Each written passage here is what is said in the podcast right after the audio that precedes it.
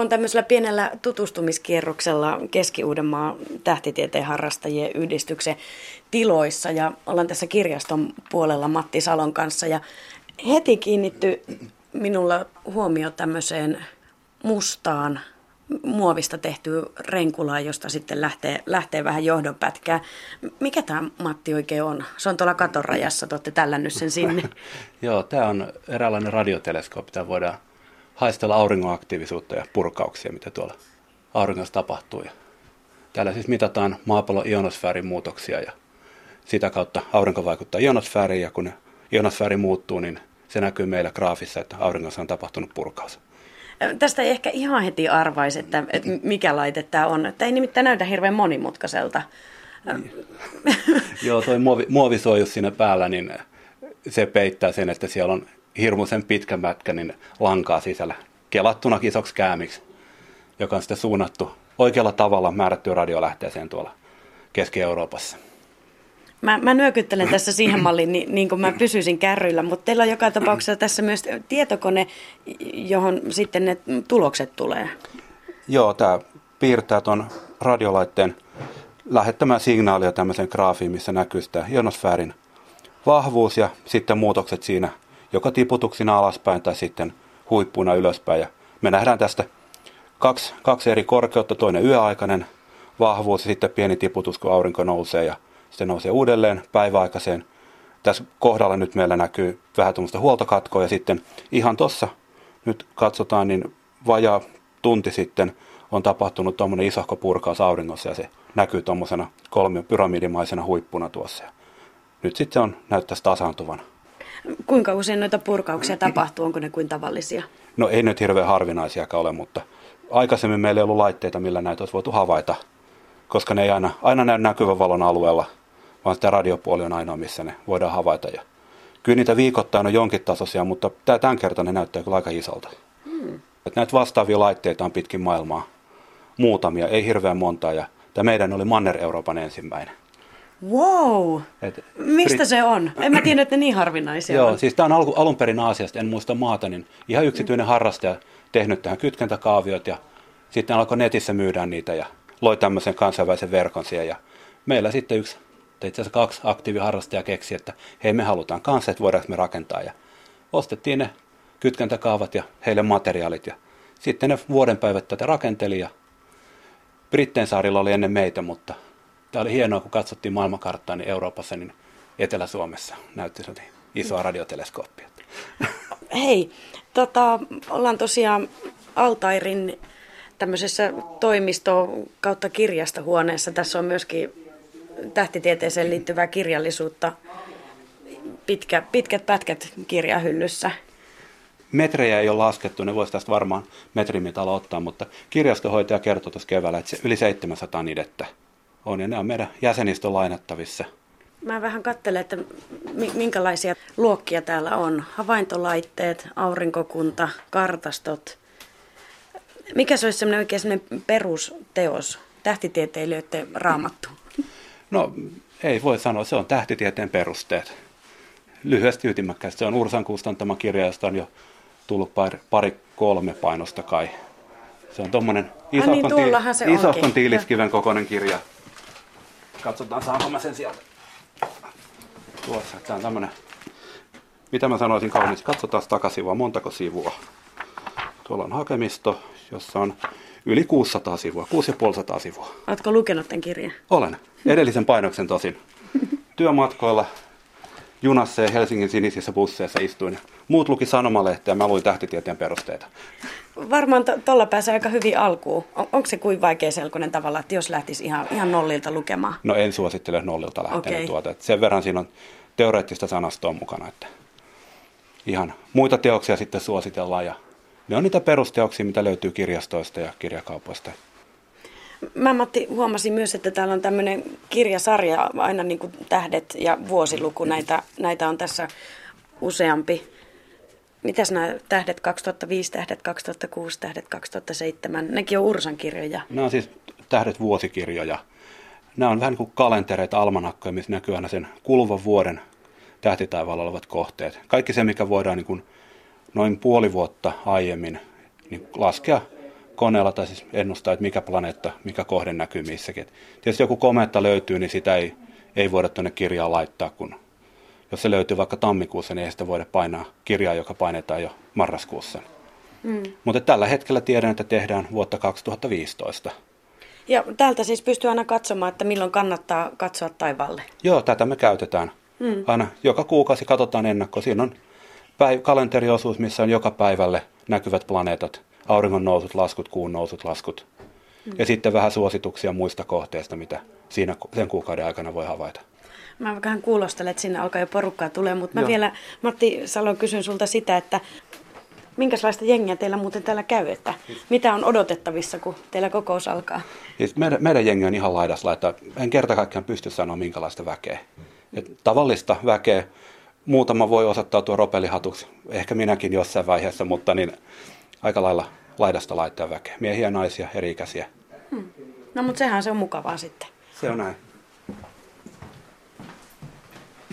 Terve. Marreetta. Keväällä puhuttu, että niin kaukoputkien kimppuun olisi nyt tämä alkusyksy. Laitteessa on jotain pientä laittoa, niin sitten hoidetaan kuntoon. Mm. Niitä ja sitten koulutus. Niin, miten se meni se tähdenlentohomma, perselit ja... Se on kolmen asti yöllä vastarannan kesälomaita. Siellä on niin, niin Kalevan tulia oikeastaan niin, vaan, ei, ei niistä edes jyrinää kuulu. Elosalman silloin, kun niistä pystyy kuitenkin salaman se viivamaisen rakenteen havaitsee, että sitten ne on vaan Kalevan tulia, jos ne näkyy vaan pilvissä välähdyksinä. No se ei kuulu mukaan 15 kilometriä vaan kuuluu toi keskimäärin ukkosen yli. Joo, sitä on. Vähän. Vähän osattelee. Hei Toni, mennäänkö Joo. käymään pihalla? Joo, mennään käymään pihalla. Mistä? Niin, sieltä mentiin ulos. Joo. Mä olin menossa ulos tuosta toisista rappusista. Joo, noin on noin hiiriä varten tossa. Aa, niin pieni loukku. Tämmöisessä vanhassa hirsitalossa niitä esiintyy enemmän kuin laki Joo, mä kuulin jo Matilta, että tämä on joku reilu sata vuotta vanha talo. On, joo. Mä tota, pyysin Toni sut tähän ulos, kun tota, ajattelin, että haistellaan vähän ilmaa. Joo. Sä kun oot myös myrskybongari. Kyllä joo, mä itse niin nautin hyvinkin paljon näistä äärimmäisistä sääilmiöistä. Niitä on oikein mukavaa seurata ja varsinkin saada kameran kennolle taltioitua. Vaikka ne ei nyt tietenkään ihan niin äärimmäisiä ole kuin vaikka Atlantin toisella puolella on. Niin. Joka tapauksessa jää hyvä fiilis aina onnistuneen myrskybongaus keikan jälkeen. Mahdollisuus useinkin niin saada monta kärpästä yhdellä iskulla, että siellä on ne salamointia ja sitten niin tähdenlentoja. Siellä voi olla hmm. sitten jo, jopa revontulia, niin kuin tässä oli pari yötä takaperin. Minkä ikäinen sä muuten oot? 27. Kauanko sä oot harrastanut tähtitiedettä? Puolet elämästä. 27 miinus puolet, joskus 13-14-vuotiaana. Joo, kyllä. Kaiken näköisistä luonnonilmiöistä on ollut pitkään kiinnostunut ja oikeastaan yksi yö elokuussa niin kiikareiden kanssa mökkilaiturilla niin herätti oikeasti tämän kiinnostuksen nimenomaan tähän harrastusalaan. Mitä silloin tapahtui sitten? Yksi satelliitti meni nopeasti kuvakentän poikki. Ihan sattumalta. Kun tämä tauti vaan tästä paheni, niin piti sitten kuvauskalustoa lähteä haalimaan, että saa sitten kuvia otettua tähti taivaan kohteista ja myös nä- vähän näistä ilmakehäilmiöistäkin myös. Et kiinnostaa paljon, jos tuolla on oikein komea haloilmiö vaikka taivaalla tai näitä valasevia yöpilviä, niin niitäkin sitten on kiva havaita. Niin, mä kuulin jo tuossa sisällä, kun vähän jo jutustelitte kokouksen merkeissä tai, tai kerhoillan merkeissä, Joo. niin oot kuulemma tälle päivälle, aha, juna menee ohi. Niin tuota, no odotellaan se. Niin, niin oot kuulemma tälle päivälle jo raportoinut yhden havainnonkin eiliseltä eteenpäin. Kyllä joo, mä olin eilen niin työpisteellä Kumpulassa fysiikan laitoksella ja kattelin siinä vähän salamapaikan niin karttoja, että tuolta on muuten ihan kiinnostavan näköinen kuuronauha tulossa Suomenlahdelta. Että jos nyt äkki juoksisi siihen lähikalliolle ja siitä niin yrittäisi saada muutaman kuvan vai. Sait ilmeisesti. Sain joo kyllä ja no eipä siinä kovin pitkään tarvinnut viipyä ennen kuin alkoi sitten tulla vettä ja piti poistuakin siitä. Onko se siis fysiikalaitoksella töissä vai mi- O, on joo kyllä. Joo. Et, siis tämä yleinen kiinnostus luonnonilmiöitä kohtaan johti lopulla sitten tähän luonnontieteelliseen koulutukseenkin. Mitä Tää sä nyt- teet siellä? Mä oon tässä maamagneettikentän tutkimusta tehnyt viimeiset muutaman vuoden ja mulla nyt sitten tutkimusala vaihtuu tässä loppuvuodesta. Mä enemmänkin sitten maalämpöasioiden parissa painiskelen seuraavat kaksi vuotta. Et Ki- kiinnostavia juttuja, mutta hei, pysytään nyt hei tässä Joo, tähtitieteessä pysytään. kuitenkin Joo, sikäli, että, joo. että tota, mikä siinä sitten niin paljon kiehtoo, että, että sä paljon uhraat vapaa-aikaa ja, ja harrastat niin aktiivisesti? ylipäätään tämä ilmiömaailman monipuolisuus ja kyllä tässä nykyisin on vähän tämä sosiaalinenkin paine olemassa, kun ihmiset raportoi välittömästi melkeinpä tai, tai sitten pienellä viiveellä nettiin ihan älyttömän komeita kuvia kaiken näköisistä taivaan-ilmiöistä, niin se vaan pakottaa välillä piiskaamaan itseääkin, että pitää sitä nyt ainakin yrittää, niin lähelle päästä tota tasoa. No mikä on hieno juttu, mikä sulla on tallentunut kameralle? Kyllä mä oikeastaan niin ihastuin, olin Australiassa täydellistä auringon pimennystä katsomassa ja nimenomaan siihen. Siis kun ei ole mitään muuta, mikä lähimainkaan vastaisi sitä kokemusta. Se on niin lyhyt, mutta se on kuitenkin niin hirveän vaikuttava. Miltä se sitten näyttää? aurinko näkyy mustana ja sitten, koska kuu on tietenkin siinä edessä ja sitten se valkoinen korona näyttää hohtavan siinä ympärillä ja taivas on sellainen syvän hämärä, mutta niin normaalista hämärästä poiketen niin nämä horisontin oranssi hehku näkyy oikeastaan joka puolella. Ja jos sattuu olemaan kirkkaita planeettoja samaan aikaan taivaalla, niin pystyy näkemään siinä auringon. Kyllähän siinä on se vau-fiilis, kun, kun ihan oikeasti niin sitä ei edes joka vuosi tuu koettua. Et No pitäähän mun sitten Toni Veikkolainen vielä kysyä näin päin, että, että tota, mikä olisi semmoinen unelmien tilanne tai mitä haluaisit päästä todistamaan tai näkemään? Eiköhän se olisi se, että meteoriitti löytyisi Suomen maaperältä. Tässä niin pitkälti niin suomalaisten harrastajien kuvien perusteella, niin Venäjän puoleltahan tuossa yksi kivenmurikka löydettiin tässä aikaisemmin tänä vuonna. Mikään ei oikeasti voisi sitäkään fiilistä vastata, että on oikeasti niin mennyt jonnekin syrjäiseen paikkaan ja sitten löytyy joku pieni kiven kappale ja sitten todistetaankin meteoriitiksi. Ei, todennäköisyys siihen on aivan häviävän pieni tietenkin. No mut eihän sitä niin, koskaan ei tiedä. niin, ei no todennäköisyyksillä saa liikaa rasittaa mieltä kuitenkaan. Joo. Mutta hei, niin, sä lupasit vähän näyttää teidän kerhon kalustoa. Teillä on vissiin tota arsenaalia riittää. Mitä on sen verran, kun katsotaan tarpeelliseksi. Kyllähän tässä useimmilla harrastajilla on tietenkin paljonkin myös omia laitteita.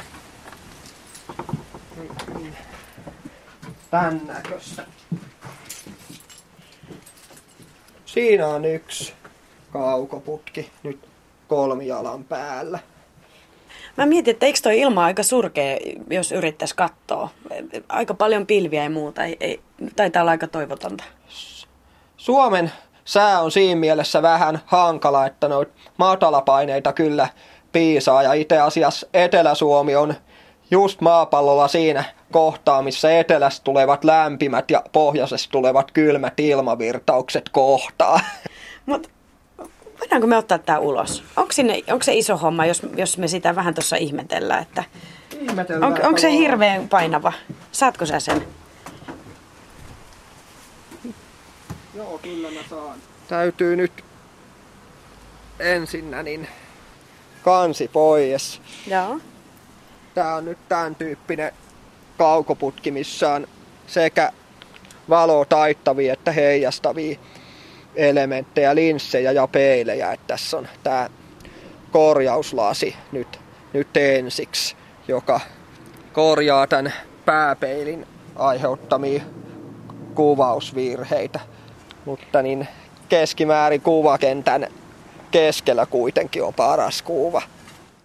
Jos mä sillä haluan kurkistaa jotain, niin miten tämä homma toimii? Tohon noin laitetaan okulaari, joka sitten muodostaa sen lopullisen kuvan ja siitä sitten tarkennuslaitteesta tarkennetaan se. Nyt pieni kurkkaus. Se taitaa osoittaa suoraan noihin puihin. Niin tekee.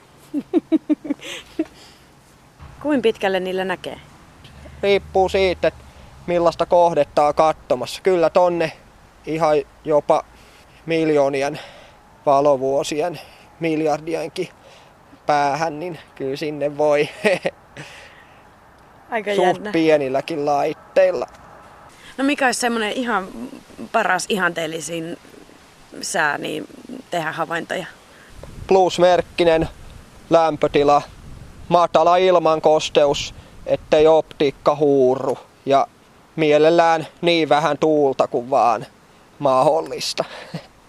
Aurinkoa, kuuta ja kirkkaimpia planeettoja voi katella kyllä niin tietenkin valosammaltakin taivaalta, että kuuhan nyt tietenkin toisinaan näkyy päivälläkin ja näitä Jupiteria esimerkiksi voi ihan hyvin hämärä taivaaltakin katella. Se on sen verran kirkas, että sen löytää sieltä helposti. Ja No, mutta nyt se ei taida näkyä. nyt se ei näy. No voi hitsiläinen. Nyt on vielä liikaa päivänvaloa. Lähdetäänkö me takaisin tuonne sisälle? Voidaan mennä.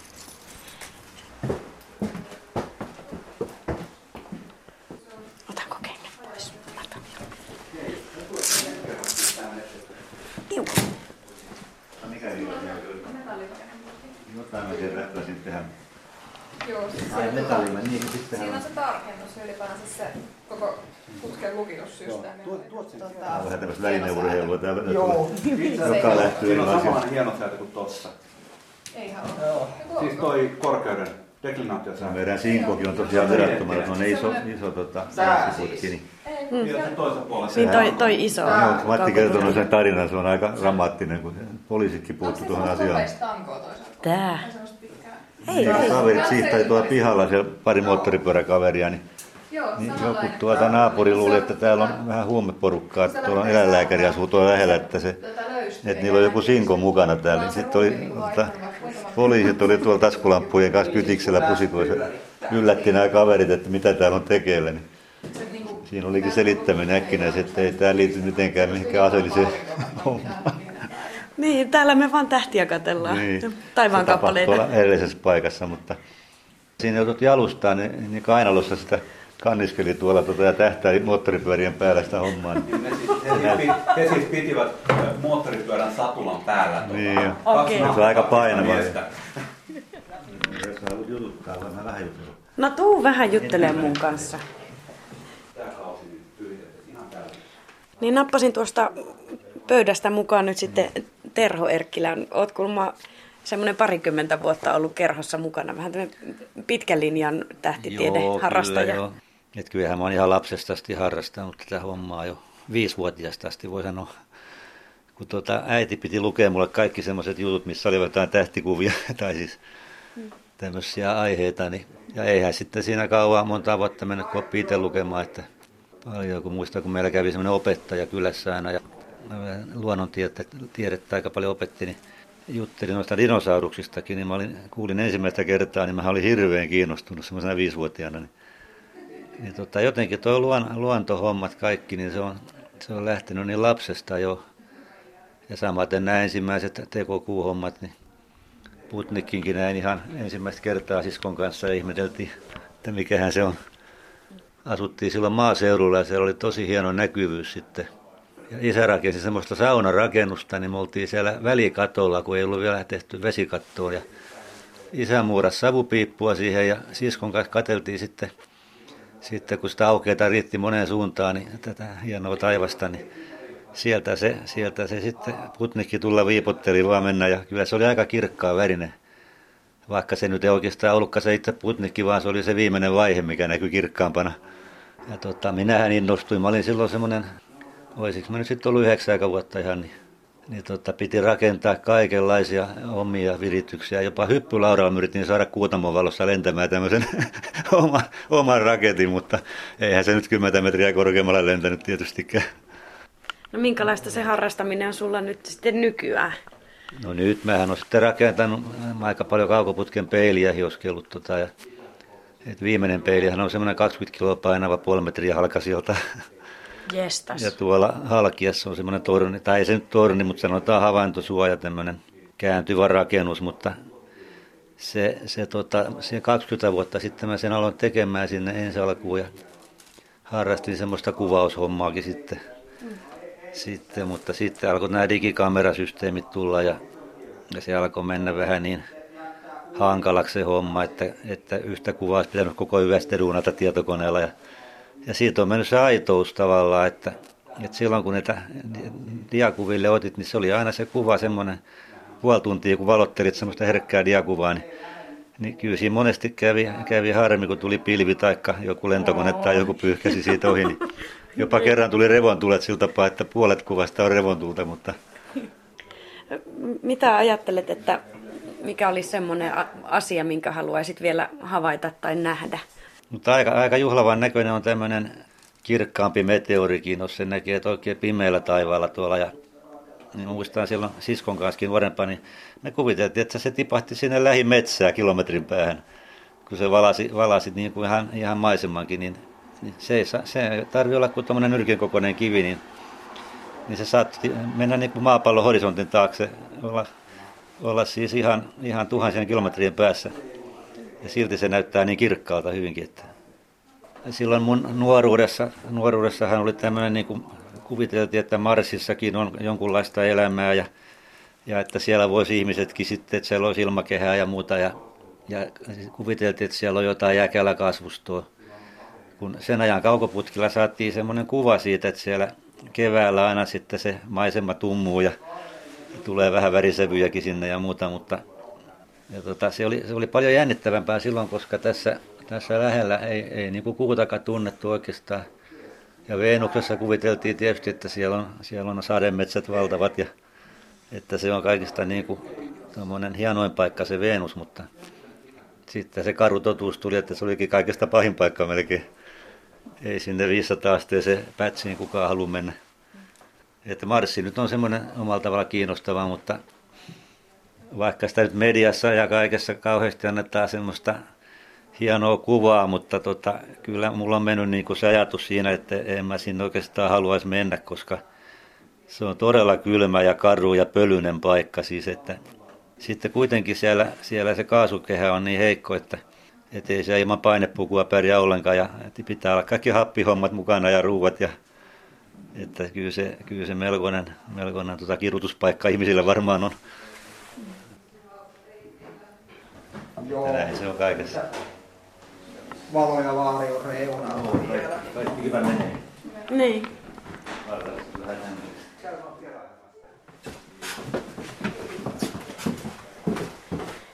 Vielä yksi reissu pihalle, kun siellä alkoi vähän järjestelyhommat, varastojärjestelyhommat, niin saadaan istua rauhassa.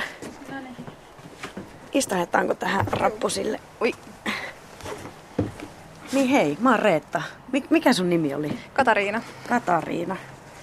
Salo varmaan. Salo, kyllä. Joo, eli Matti on tota, sun isä, mä tuossa hänen kanssaan juttelin, niin hän on tota, tämän Keski-Uudenmaan tähtitieteen harrastajien kerhon puheenjohtaja. Kyllä. Niin, niin tuota, Onko isä alun perin tuonut sut kerhoon vai miten sä oot päätynyt harrastamaan tähtitieteitä? No mä itse tulin äidin ja isän kantokopassa, koska mun äiti ja isä on molemmat tämän yhdistyksen perustajajäseniä. Ja tämä yhdistys perustettiin ennen kuin mä synnyin, niin oli sitten vähän enemmän kuin luontevaa, että ne toisen pari vuotta myöhemmin syntyneen pienokaisen mukanaan sitten tänne näin. Ja mm. tänne mä oon jäänyt. No, kuin sä oot tänne jäänyt? Sä oot nyt 22. Onko sä tavallaan käynyt, käynyt läpi tota koko elä, elämän täällä, täällä harrastamassa? Käytännössä joo. Lapsena se oli enemmän kuin niinku elämäntapa. Ja sitten se vaan jäi päälle, että ihmiset kun pysy suunnilleen samoina, niin niihin tutustui ja ne jäi ystäviksi sitten. Ja koko tämä lähti niin tästä tuli enemmän, enemmän niin kuin elämäntapa kuin harrastus. Mitä se tarkoittaa sulle, kun sä sanot, että tähtitiede on elämäntapa?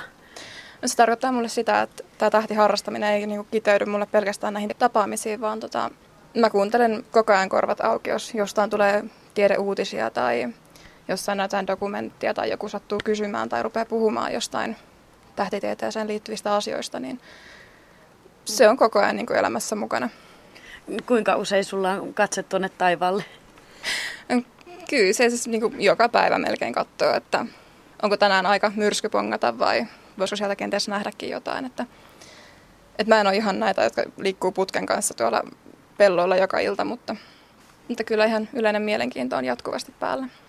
Sä oot siis Katariina kasvanut tähän tähtitiedeharrastukseen, mutta miten sä ajattelet, että mikä on se juttu, miksi sua tämä tähtitiede kiinnostaa? No, mä oon aina kiinnostanut tietää asioista tosi paljon. Et mä oon siinä suhteessa tosi kunnianhimoinen ja ylipäänsä kaikki luonnontieteet ja asiat, mitkä on meidän ympärillä, on kiehtonut mua tosi paljon.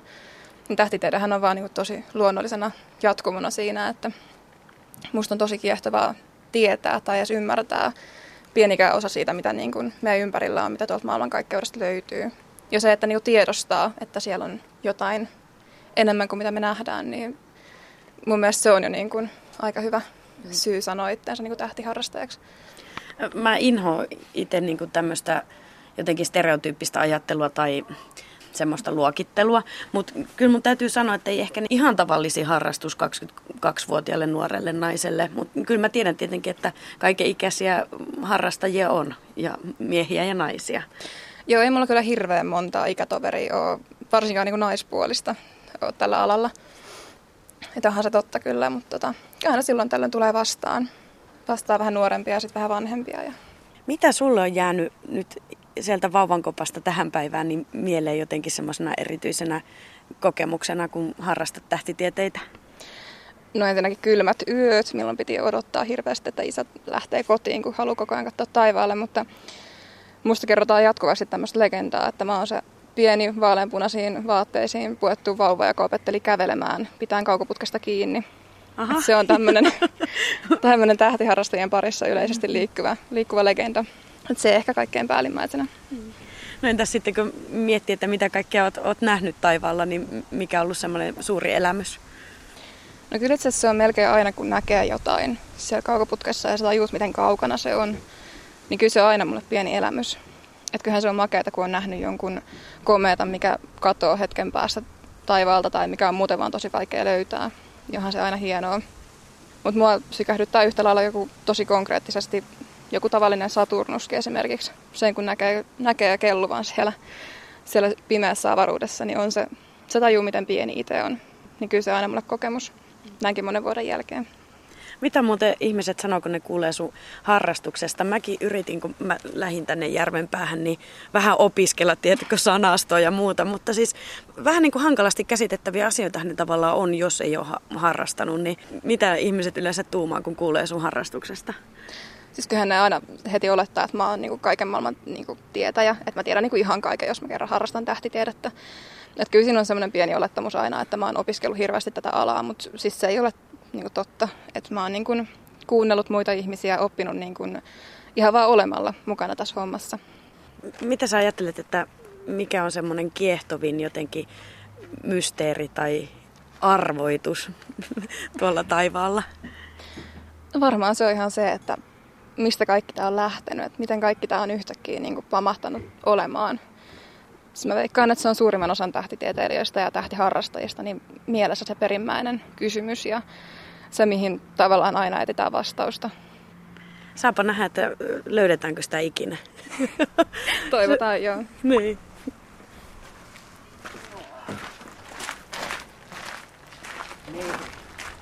Aika sanoa heipat tässä vaiheessa, mutta sitä meinasin vielä kysyä, että nyt kun taas pimenee illat ja syksy saa, niin mitä kannattaa katsoa? No ihan normi, me käytetään termiä kadun ja niin kuu, sitten sieltä löytyy aamutaivalta pari kirkasta planeettaa. Ne on helppoja. Sitten tähtikuvioita, kun vähän pimeämmälle paikalle pääsee. Ja jotkut kuviot näkyy ihan kaupungin valoissakin. Että ne on varmaan niitä. Ja sitten tietysti harrastajilla mennään hardcore-suuntaan ja Toni varmaan muistaa niistä paremmin. Oikeastaan linnunrata on parhaimmillaan Suomesta katsottuna nimenomaan syksyllä iltaisin, kun taivas on pimentynyt kunnolla. Siellä on hyvinkin monennäköistä kohdetta, galaksia, sumua, tähtijoukkoa, joita voi jo tällaisilla ihan harrastajatason laitteilla katella ja hiukan edistyneempi harrastaja voi sitten kuvatakin. Sitten tietysti tulee ilmakehän ilmiöt, hmm. mikä syksyllä on. Pikkuhiljaa odotellaan revontulia, ensimmäisiä on nähty. Tämmöistä kaikkea kivaa. No niin, oli kiva tavata. Moi. Moi moi. moi.